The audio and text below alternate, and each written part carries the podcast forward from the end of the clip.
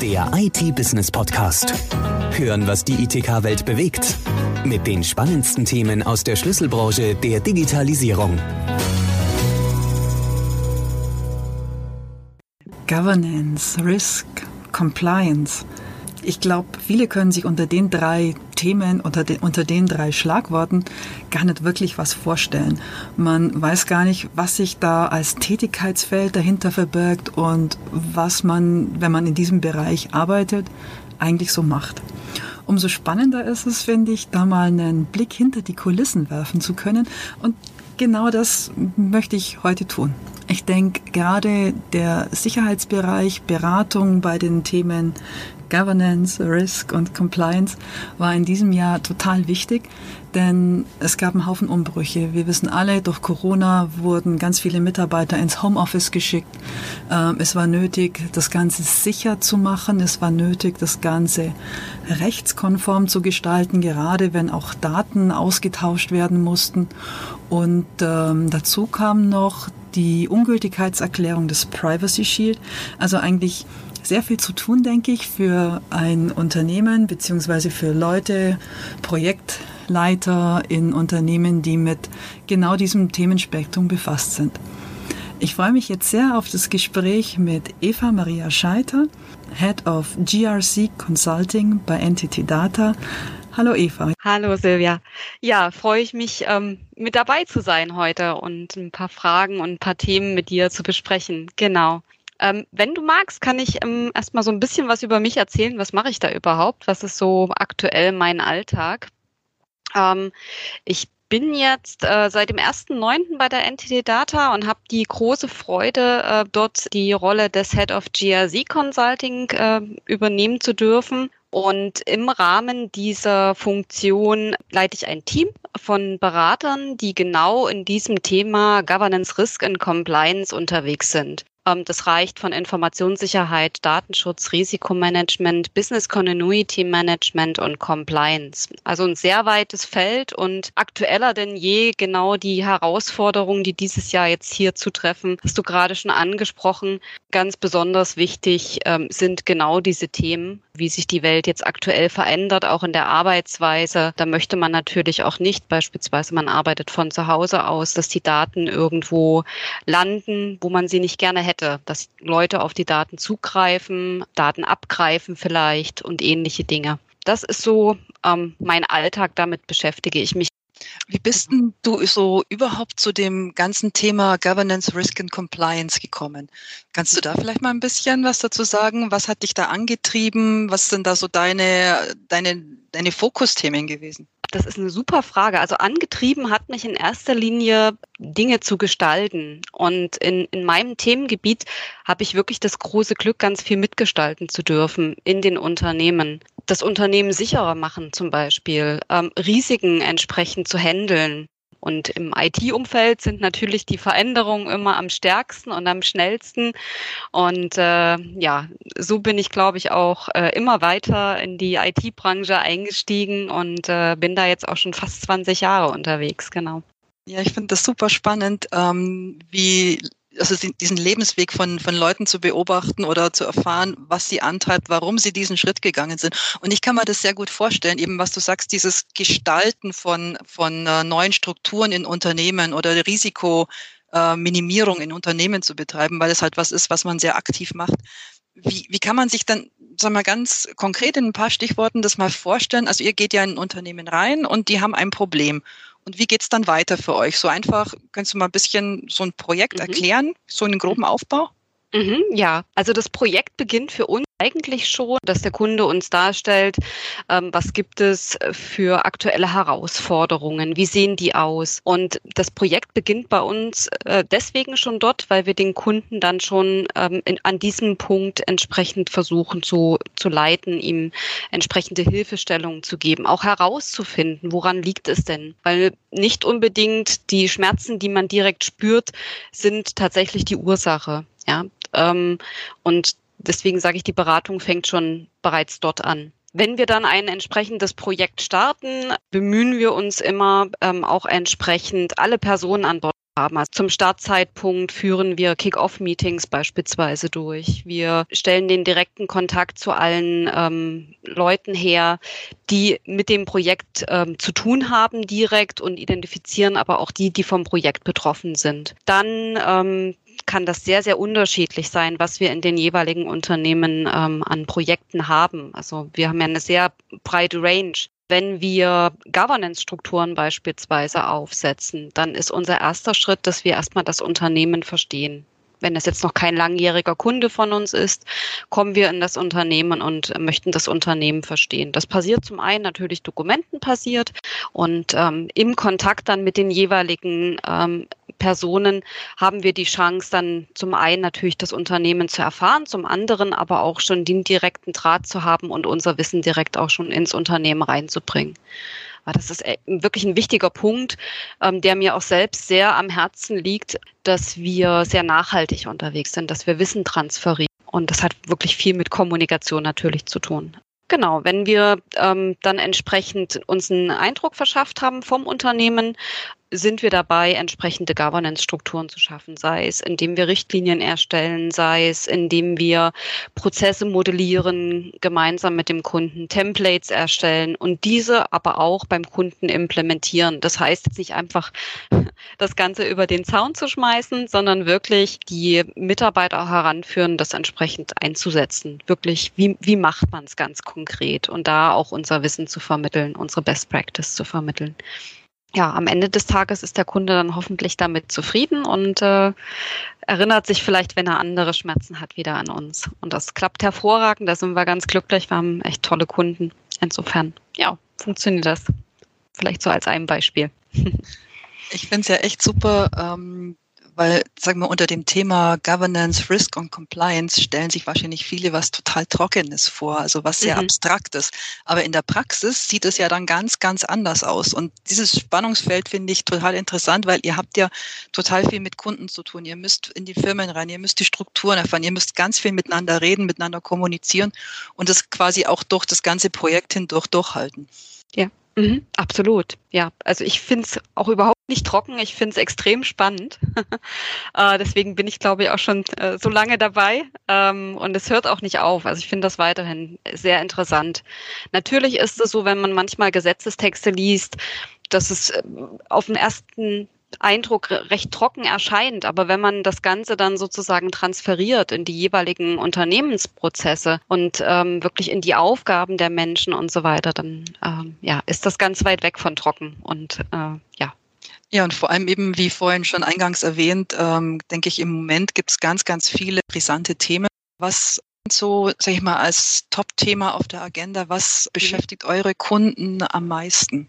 Am meisten beschäftigt unsere Kunden ähm, durchaus, wie in der aktuellen Situation nach wie vor ähm, zum einen die Arbeitsfähigkeit aufrechterhalten werden kann und dabei aber auch natürlich die Gesetzesvorgaben entsprechend eingehalten werden können.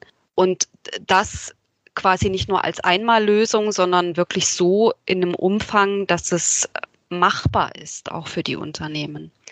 Es gibt Unternehmen, die hatten bereits zum Zeitpunkt zum Ausbruch der Corona-Krise sich entsprechend vorbereitet, hatten entsprechende Möglichkeiten äh, des Remote Workings bereits vollständig implementiert.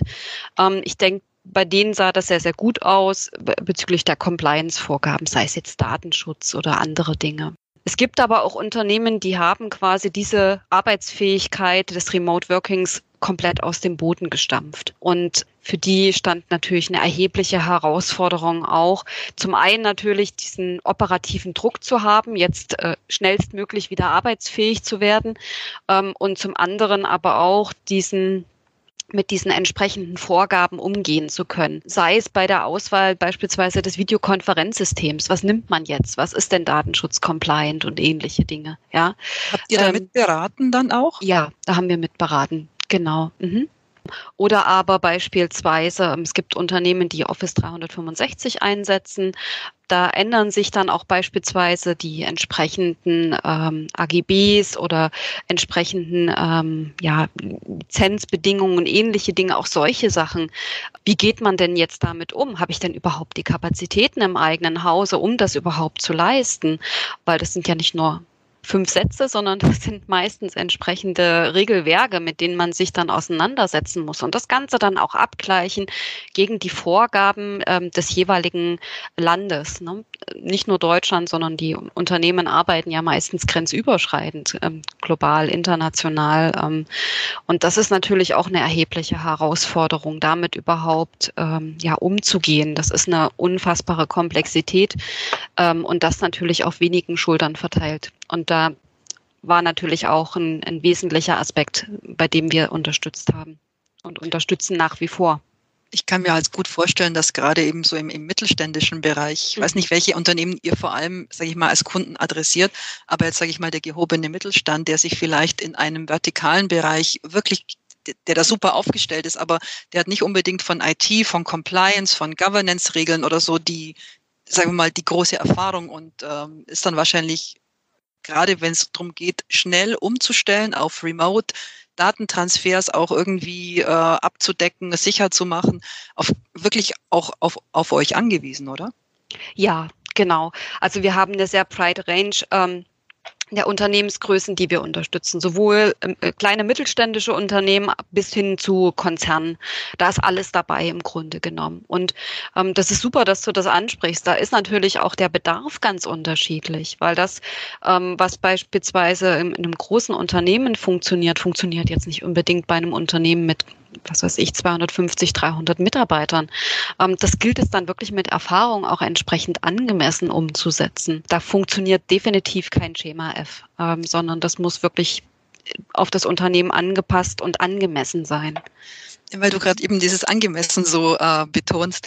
Ähm, ich hatte neulich ein Gespräch und da ähm, kam eben auch kam, kam eben auch so drauf, dass äh, das Security Security Department ja oft dieses Department of No ist, das alles sich mal eher unmöglich macht. Ach so, ja. Ist das so? Oder ich denke mal, das ist nicht so, aber erklär mal, wie ihr euch seht oder warum das ja. eben ähm, ja nicht der Realität vielleicht entspricht.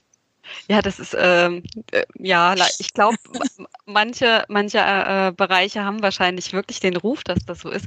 Ähm, ich sehe uns ehrlich gesagt als Möglichmacher, weil es gilt ja im Grunde genommen herauszufinden, ähm, wie ich die entsprechenden Vorgaben umsetze, aber andererseits das Geschäft nicht verhindere. Ähm, und deswegen nehmen wir auch in, in unserer Beratung sehr stark auch die Business-Perspektive ein, weil wir wollen, natürlich wollen wir die Initiativen, was Innovation betrifft, was neue Möglichkeiten des Unternehmens betrifft, unterstützen. Also das ist unser Ziel dabei äh, wirklich dieses möglich machen. Und je frühzeitiger man damit anfängt, entsprechend die Vorgaben zu berücksichtigen, desto besser gelingt einem das auch tatsächlich. Also deswegen, also ich sehe uns als Möglichmacher. Vielleicht sollte man sich mal so ein T-Shirt drucken mit so Möglichmacher. Fällt mir gerade auf. Ich glaube, das wäre ganz cool. ja, doch. Also wie gesagt, das ist ja immer ein bisschen die Sichtweise und ähm, ich denke, das ist genauso wie du sagst, äh, wenn man frühzeitig in die Prozesse schon eingebunden ist, dann äh, kommt man nicht hinterher und sagt dann, ah, aber so geht's nicht und so geht's nicht, sondern kann man frühzeitig mitgestalten. Mhm, genau, ja. Genau, und dann leisten sich wirklich auch mögliche Fehler äh, und, und Mehraufwände echt vermeiden. Also das ist auch echt unsere Erfahrung äh, haben wir ja vor allem drüber gesprochen, also dass ähm, von Unternehmen, die dieses Jahr in Remote Work gehen mussten, die viele mhm. Mitarbeiter quasi im Homeoffice hatten, hat denn für euch auch diese äh, Ungültigkeitserklärung des Privacy Shield, mhm. äh, hat euch die auch beschäftigt? Ja, die hat uns auch beschäftigt. Also wir machen natürlich auch sehr umfassende Datenschutzberatung für Unternehmen. Wir sind auch als externe Datenschutzbeauftragte beispielsweise tätig. Und ähm, deswegen ähm, hat uns das Thema natürlich sehr berührt auch, ähm, ganz ohne Frage, beziehungsweise kamen dann Kunden ganz konkret auf uns zu und sagen, okay, das ist jetzt schön, dass man dieses, dieses Urteil hat, aber was heißt das denn jetzt ganz konkret für mich? Und hier waren wir äh, als quasi als Übersetzer äh, mit unterwegs und haben gesagt, okay, wie sehen denn jetzt die möglichen nächsten Schritte aus? Also was sollte man denn jetzt damit tun? geht man denn davor? Hast du da vielleicht äh, zwei, drei konkrete Schritte, die jedes Unternehmen einfach mal äh, für sich selber abklopfen kann? Ja, gerne. Ähm, also der erste Schritt ist auf jeden Fall, sich Transparenz zu verschaffen, also sich anzuschauen, für welche Verfahren gilt denn eigentlich bei mir Privacy Shield? Also was habe ich denn an Verfahren, wo ich äh, Datenübermittlung ähm, nach, in die USA habe und das Privacy Shield zugrunde gelegt wurde? Das sollte ich identifizieren. Und welche Verfahren habe ich, bei denen mich die Standardvertragsklausel als Garantie einsetze? Diese beiden sollte man als erstes unbedingt identifizieren. Wenn ich dort einen Überblick mir verschafft habe, muss ich natürlich eine Alternative finden ist nicht länger gültig, ich darf danach Daten nicht mehr verarbeiten. Das heißt, ich kann entsprechend diese Verfahren auf die Standardvertragsklausel stützen. Aber, und das ist etwas, was halt das Urteil auch gesagt hat, ich muss hier entsprechend ähm, alternative Legitimationsmöglichkeiten finden. Ähm, im, Im Sinne von, ich muss prüfen, in dem Kontext, in dem ich diese Standardvertragsklausel habe, beispielsweise in den USA, ist denn dann die nationale rechtliche Regelung so, dass ich möglicherweise ein Risiko für meinen Betroffenen trotzdem noch habe. Und wenn ich dieses Risiko trotzdem noch habe, was kann ich denn dagegen tun? Das heißt, nachdem ich mir einen Überblick verschafft habe, bewerte ich dieses Risiko. Ja, ich schaue mir an, was für Daten verarbeite ich, in welchem Umfang verarbeite ich Daten, erhält vielleicht ähm, der Empfänger ähm, diese Daten, über, über welche Wege erhält er die, also was habe ich auch für technisch-organisatorische Maßnahmen im Einsatz, dass man sich da, wie gesagt, einen Überblick verschafft.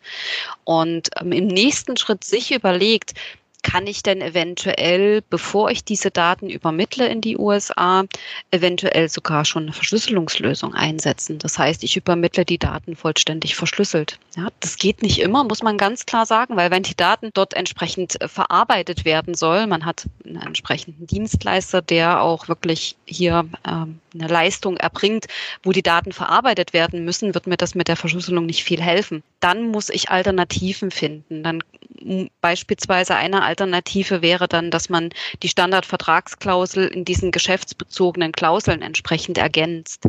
Das ist durchaus auch eine Möglichkeit. Ja, was ohne Frage auch eine Option ist, dass ich mir überlege, ob hier eventuell ein Dienstleister auch im europäischen Raum diese Leistung erbringen kann. Aber da muss man ganz klar sagen, ähm, wir sind heute so global ausgerichtet in unseren Datenverarbeitung. Das wird nicht überall gelingen. Aber ich sollte mir Gedanken machen. Das ist das Wichtigste. Ich sollte mir Transparenz verschaffen und Gedanken machen, um hier Entscheidungen treffen zu können. Weil leider muss man sagen, ist die Aufsicht bisher ja noch nicht so klar unterwegs, dass sie sagt, hey, ihr müsst dies oder das oder jenes und dann seid ihr safe. Das ist leider nicht so. Deswegen ist es aber trotzdem wichtig, sich erstmal Gedanken zu machen, also dies zu dokumentieren, um das halt entsprechend auch vorweisen zu können. Und wenn die Aufsicht dann entsprechend ähm, weitere Dinge auch veröffentlicht, dass ich das dann dagegen mappen kann. Weil dann habe ich Zeit gewonnen. Ja, ich denke, das ist ganz, ganz, ein ganz wichtiger Punkt in dem Thema ist, dass man sich einen Überblick verschafft, dass man das Ganze erstmal auch ein bisschen strukturierter angeht, weil ich kann mir vorstellen, in ganz vielen Unternehmen sind diese, ähm, sag ich mal, Geschichten ja über Jahre gewachsen und vielleicht auch wild gewachsen und es wird mal vielleicht auch ein richtiger Zeitpunkt, um sich mal hinzusetzen und quasi ähm, sich einen Überblick zu verschaffen und eine Struktur zu zu schaffen, mit der man dann weiterhin vorgehen kann. Und ich glaube, allein das hilft schon vielen Unternehmen. Also die meisten Unternehmen sollten halt ein entsprechendes, nicht die meisten, sondern das Unternehmen sollte äh, ein entsprechendes Verfahrensverzeichnis haben, wo das auch entsprechend dokumentiert ist. Und ich denke, das ist eine ganz gute Hilfestellung bereits jetzt schon. Dann kann ich dort entsprechend reingreifen und mir die Information herausziehen.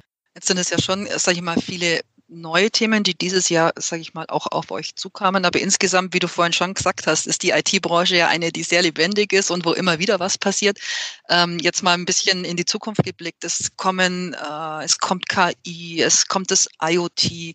Ähm, das, sind das alles auch Bereiche, zum Beispiel, die für euch, sage ich mal, euch neue äh, Arbeit verschaffen? Kann man so sagen, ja. ja, Also ich nehme jetzt mal das Thema KI zum Beispiel. Da haben wir ja auch ein, ein wichtiges Datenschutzthema eigentlich. Ähm, wenn man jetzt an die Bias denkt zum Beispiel, ähm, nach denen das ja entsprechend, also diese Muster, nach denen das programmiert ist, ne? Genau. Das lebt ja von den auch eingespielten Daten. So funktioniert ja die KI auch. Und ähm, das ist ein Thema, das beschäftigt uns selbstverständlich auch. Auch nach wie vor solche Themen wie Big Data beschäftigen uns. Ähm, wie geht man damit um, Data Governance Strukturen zu schaffen, beispielsweise damit entsprechend umzugehen, die Unternehmen darauf vorzubereiten, dass man ähm, dort auch wirklich geordnet und frühzeitig mit diesen Compliance-Themen umgehen. Was äh, verstehst du denn unter Data Governance ganz konkret? Okay. Weil viele können sich da ja mal nichts drunter vorstellen. Was ist denn Data Governance? Also äh, ad hoc ähm, Data Governance ist im Grunde genommen ähm, eine Governance-Struktur, die ich im Unternehmen implementiere, wie Daten verarbeitet werden. Das fängt dabei an zu sagen, ähm, nach welchen Richtlinien möchte ich denn Daten verarbeiten? Was gilt es dabei einzuhalten? Wer ist für die Daten mit verantwortlich ganz konkret? Ähm, diese Verantwortlichkeiten auch zuzuweisen und diejenigen auch in die Lage zu versetzen, da ihrer Verantwortung nachzukommen. Solche Themen sind das zum Beispiel. Und das und, wird mit KI dann wichtiger, oder? Dass ich solche Prozesse quasi schon definiere oder mit Big, Big Data, weil ich einfach dann so viele Daten habe, dass ich da eine ganz genaue Struktur brauche. Genau, mit Big Data ist ein ganz, wichtiger, ganz wichtiges Thema äh, oder Data Lakes, wie das so schön heißt. Ähm, mhm. Dafür brauche ich halt diese Data Governance Strukturen, um das, wie gesagt, geordnet zu machen. Genau. Ich würde mal sagen, euch geht die Arbeit nicht aus, oder? Das bleibt Nein, spannend. Es bleibt spannend, genau. Aber wie gesagt, das finde ich ja auch so super, dass es nach wie vor extrem abwechslungsreich ist. Und dass es wahrscheinlich auch nie aufhört, abwechslungsreich zu sein. Und ja so ein Ausblick ins nächste Jahr. Was steht bei euch oder was glaubst du, was bei euch im, was euch im nächsten Jahr vor allem beschäftigen wird? Ja, also ich denke, gesetzliche Änderungen nach wie vor. Ähm, äh, auch das Thema Brexit ist sicherlich ein wichtiger Punkt, wird sicherlich auch ein wichtiger Punkt sein. Wie geht man jetzt damit um? Ähm, datenschutzseitig zum Beispiel. Das werden Themen sein nach wie vor und ich denke, die altvertrauten Themen, die wachsende Bedrohungslage, ähm, ja, im Zusammenspiel mit jetzt der neuen Arbeitsweise wird sicherlich auch ein Thema sein, was weiterhin auch nächstes Jahr aktuell ist. Es klingt auf jeden Fall so, als ob euch in der nächsten Zeit die Arbeit nicht ausgehen würde und als ob es immer noch total viele interessante, neue und spannende Themen zu entdecken und auch zu bearbeiten gilt. Und äh, für mich spannend fand ich jetzt zu sehen, wie so ein vermeintlich trockenes Thema wie Governance, Risk und Compliance sich auf einmal mit Leben füllt. Wenn du über deinen Arbeitsalltag berichtest, also wie die Arbeitsabläufe sind, wie spannend, sage ich mal, auch so ein Themenbereich in der IT sein kann. Eva, ich danke dir für das Gespräch. Ich fand es super interessant und ich wünsche euch alles Gute und ähm, habt Spaß bei der Arbeit. Ja, ganz lieben Dank. Ich danke dir auch fürs Gespräch. Ciao. Der IT-Business Podcast. Hören, was die ITK-Welt bewegt. Der Audiopool mit den spannendsten Themen aus der Schlüsselbranche der Digitalisierung. Jetzt abonnieren auf Spotify, Soundcloud, YouTube, Deezer und iTunes.